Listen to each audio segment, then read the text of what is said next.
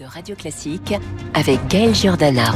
Juste avant la météo, nous sommes le vendredi 27 octobre, le point du jour de Franck Ferrand avec David Abiker. En ce 27 octobre, quel fait historique aimeriez-vous raviver? Ah, je voudrais vous parler du discours de Brazzaville. J'étais allé d'ailleurs euh, célébrer euh, l'anniversaire de ce discours il y a quelque temps, c'était en, en 2020, 27 octobre 1940, en réaction à l'entrevue de Montoire entre Pétain et Hitler.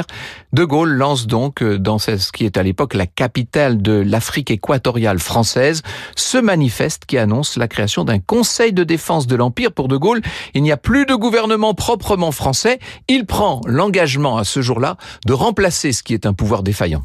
Et il semble qu'à cette époque, enfin si je me souviens bien, un autre général, Georges Catroux, Eh oui. pouvait aussi prétendre à diriger la France libre. Oui, et pour De Gaulle, ce séjour est, marqué par la déclaration d'allégeance du général Catroux, en effet.